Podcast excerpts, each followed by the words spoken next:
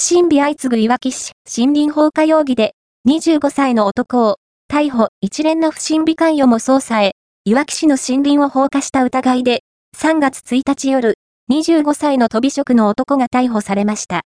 周辺では同じような不審火が相次いでいて、警察が関与も調べています。森林法違反の疑いで逮捕されたのは、いわき市泉町玉津湯の飛び職、木船元田容疑者25歳です。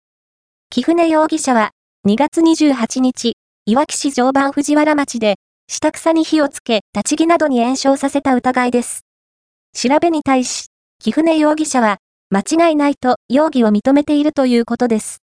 現場付近では、2024年に入り、同様の不審火が、このタロッ件起きていて、警察は、現場近くにいた木船容疑者に職務質問し、裏付け捜査を進めていました。警察は、一連の不審火への関与についても調べています。